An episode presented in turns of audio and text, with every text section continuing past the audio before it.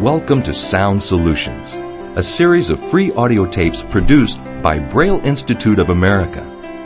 The tape you are listening to and all the others in the series provide practical information to adults and their families who are dealing with sight loss. The professional staff and many of the students at Braille Institute collaborated to provide the information, tips, and practical solutions to living life independently in spite of sight loss. For this tape, we've borrowed some familiar characters from a story you'll recognize. We hope you'll enjoy Senses and Sensibilities in the spirit in which it is offered, and that you'll think about the ways you can apply the ideas that are presented. Remember that the goal is to discover ways to live life as independently as possible. We know you can do it. When your sense of sight is diminished, you may feel lost, isolated from the rest of the world. We depend so heavily on our eyes to guide us through life, we may forget that we have other senses to help us. There are ways to improve the use of these remaining senses. To learn about some of them, let's take a trip back in time, back to the nineteenth century, to visit a familiar figure as he warms himself in front of his fireplace. Here it is, Christmas again, my favorite time of the year. I can hardly believe it's been only ten years since I hated Christmas. Called humbug. Only wish I could see them singing outside my window. And who can that be? I'm coming! I'm coming! Ow! Blast it! Who put that footstool there? That is so... Mm. Merry Christmas! Who is that? Fred, is it you? Well, yes, sir. It's... You don't... You don't recognize me. Oh, of course I recognize you. It's just dark. Come on in, come on. Please, come in. But, Uncle, there, there's a lot of light outside tonight. The, the gas lights are lit, and, and there's a big bonfire across the street. Oh, and never all mind the about never, are... never, never, never mind about that. What brings you here tonight, Fred? Well, I, I came to wish you a Merry Christmas, Uncle, and to invite you to share Christmas dinner with us again this year, if you would. Well, that's very kind of you, boy, but I don't think I'll be able to make it this year. But why not, sir? It, it, it won't truly be Christmas without you. Oh, we've all gotten so used to celebrating with you for these past, heavens, ten years. It's... Well, it, nonetheless, uh, I just don't feel up to it this year. I'm not getting any younger, you know, and there's so much hustle and bustle, so much going on. And uh, you, you understand. Well, no, I don't. Frankly, I don't, sir. I, we'll all miss you. But I suppose you have your reasons. I, uh, yeah. But I hope you'll reconsider. I, I'm, I'm dashing off to the market now to select the Christmas goose. Don't say no now, please. All right. I'll at least think I'll, it over. I'll think it over. You run along. I've got things I have to do, too. Yes, sir. Well, then, uh, good night. Good night, have you. A pleasant evening to you, Uncle. A pleasant evening to you, Uncle Scrooge. What? I came in through the door, and I mean through the door. Uh-huh. It's me, Marley. Pete's sake, not you again. I thought you were going to leave me in peace after the last time. Alas, Ebenezer, looks like you need my help again. Uh. I volunteered because as a reward for the last time of reforming you from an old skinflint to a decent human being, I got to lose those chains I was carrying around. Oh, yeah, well, I wondered why you weren't clinking and clanking like a junkyard this time. What do you mean help? I don't need your help. Au contraire. You've been stumbling around in the dark now for six months. You can't fool me, Ebenezer. I know you've lost most of your sight. You're spying on me from the other side. I mean, just like you, Marley. What can you do to help me? Well, gee, I can remind you that you have four other senses that you can use to make your life easier.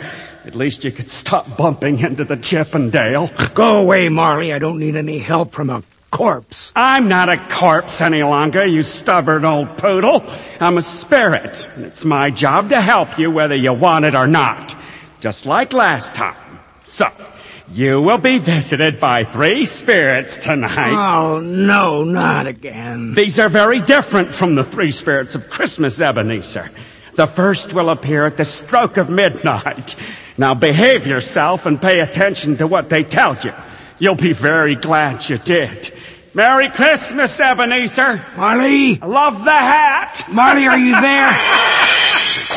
He's gone. Drat, I hate it when he does that. Why didn't he use the door like everybody else? Three spirits. Bah, humbug. Haven't said that in years. Ten, eleven, twelve. Chimes are handy when you can't see the clock on the wall. Midnight, time for the first spirit, I suppose. Oh! Here you are. You, you startled me. Of course I startled you. That's what I do. I'm a ghost. Ah. Say, they won't let me smoke my cigar over here. Have you got any gum? Spirit gum, that is. Uh, oh, well, never mind. Now, what's your problem, Scroogey? Sight loss? Well, don't despair. I'm the spirit of hearing, and I'm here to give you some sound advice. And don't worry, I've got the straight scoop. After all, I'm not a red hearing, you know. I'm not even a kippert hearing. Oh, this is going to be a long night. But, Spirit, won't my other senses become sharper to compensate for my sight loss? Sorry, old boy, that's just a myth. But you can learn to use your ears more efficiently, and not just to hang your glasses on. Why, at your age, you're lucky you still have your hearing. But you're going to have to work at this, you know. You, you got to pay attention to what you hear. So first, let's work on sound discrimination. Sound discrimination? What in the world is sound discrimination? Well, it's a very important sensory skill, my friend. Why, it's the ability to tell the difference in the quality of the sounds you hear. For example, you can practice this by listening to the sounds of the various carriages and delivery wagons outside. Go on. Go ahead. You hear them? Yeah, there's a, it's a carriage, I believe. Right. And soon you'll be able to tell which is which. Uh, here's another one. Have you got a coin? Coin? I don't know about a coin, no. Uh-huh. Old habits die hard, huh? Come on, Scroogey, I don't want it. Won't do me any good anyway. You keep it. But drop it on the floor. Drop the coin on the floor? I, I don't think I would ever... Oh, come on, Scroogey. If you're going to repeat everything I say, we'll be here all night. Well, come to think of it, we will be here all night. At least you will. Go ahead, drop it on the floor, but don't look at it first. All right. Good. Now, now pick another one at random out of your pocket and, and drop it. Never been able to throw money away. Ah, don't worry, you'll get them back. Now then, did you hear the difference in the sound between the two? Now, what was the first one? Uh, yes, I, I, I could hear a difference. The first one was probably a shilling. The second one, a halfpenny. You got it. Ah, boy. All right, now keep practicing these little exercises, and you'll find that you'll soon be able to tell one sound from another. While your ears will help make you feel more secure wherever you are. Now we're going to work on sound localization. This skill will enable you to detect the direction of a sound and estimate how far away its source is. Now, when you hear a sound, imagine you're facing a clock. If the sound comes from directly to your right, you'd say that sound is at three o'clock. Huh? Directly left, nine o'clock. A little above and in front of you, twelve o'clock. You get it? I think so, yeah. Well, good. Let's try it. Okay, Scroogey, here I am. Can you see me? No.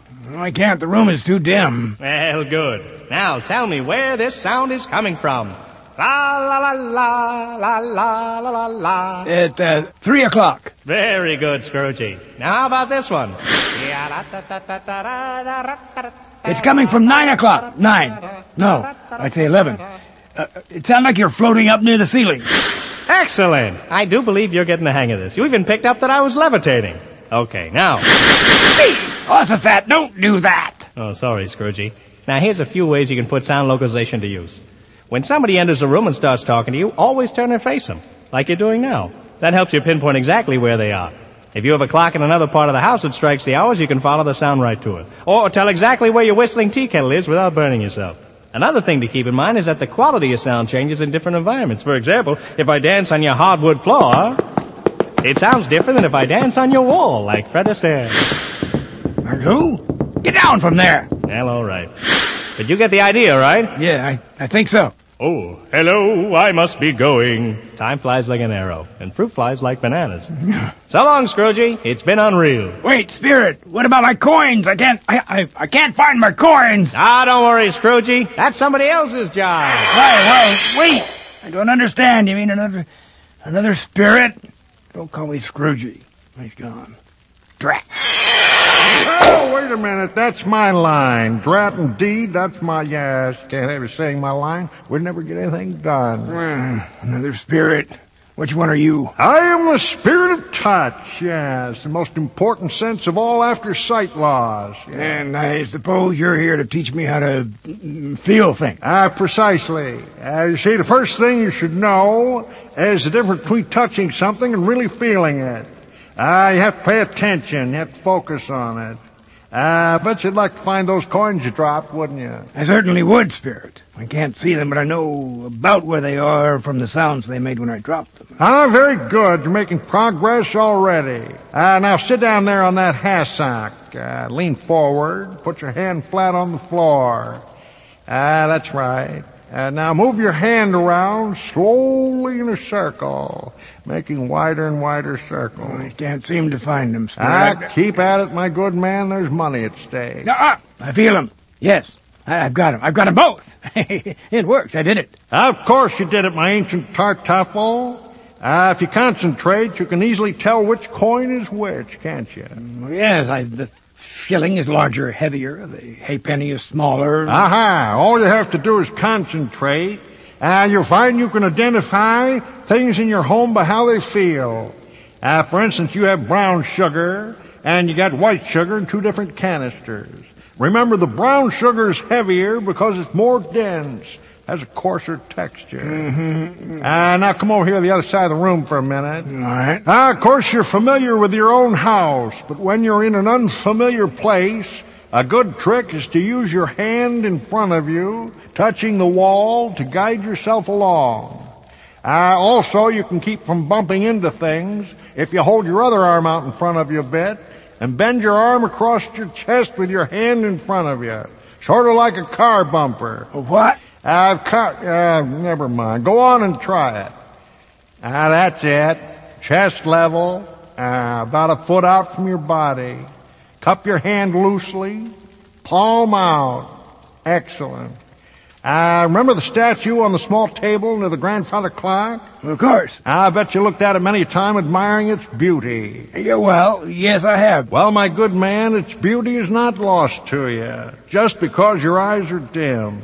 Put your hands on it. Feel the curves, its coolness, its texture. You can admire it in a whole new way. Oh, yeah, Spirit, you're right. I can recall it in my mind's eye as I touch it. And here's another thing to keep in mind. Remember, your hand is not the main organ of touch. It, it, it isn't? I know indeed, my good man. Your whole skin is your organ of touch. Your face, your tongue, your feet. Ah, uh, even your derriere. My what? Ah, uh, let's move on here. What you need to do is concentrate on familiarizing yourself with the shapes, sizes, and textures of all the objects in your house, especially in the kitchen. You'll soon learn to tell an apple from a pear by its shape, or an onion from a tomato. Uh, feeling a mug of tea before you drink it uh, can save you from burning yourself. And remember, a pottery mug feels different from a pewter mug. Of course, your sense of smell will work with touch for many of those things, but that's a bailiwick of another spirit. As a matter of fact, here she comes now. What a diaphanous apparition. Time for me to depart. Farewell, my boy. She? Oh, hiya, big boy. What is that heavenly aroma? Chanel number one, Scroogey. Number five won't be invented for another hundred years. And I'm sure you've guessed I'm the spirit of smell and taste. I do both of them because they work so close together. Ooh, I love to work close together. Like your other senses, your nose knows and your tongue'll tell. Learn to trust them to identify things all around you. Ooh, and they'll save you a lot of grief. You mean like being able to smell which spice is which in my kitchen? Mm. Or, or taste when my vegetables are cooked enough? You betcha. Bingo. Uh-huh. Smell can tell an onion from a radish, lettuce from cabbage, and a lemon from a grapefruit. And so can taste. Oh, yeah, very important. Be sure to smell leftovers in your pantry. Be sure they aren't spoiled. You can't very well feel them and tell, and you don't want to have to taste them either. Yeah, well, all of that makes good sense in my house, but what about when I go out? Oh, when you're outside, you can tell where you are by the odors when you pass the tobacconist and the leather shop and the bakery. Mm-hmm. Get the idea? Mm-hmm. You know, taste and smell really powerful senses. Oh, mm, you can learn to use them to make your world an exciting old place, but you have to work at it. Get it? Yes. Oh, yes, Spirit, I understand. This is, this is wonderful.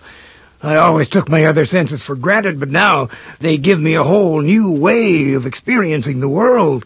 Wonderful. Right as rain, old boy.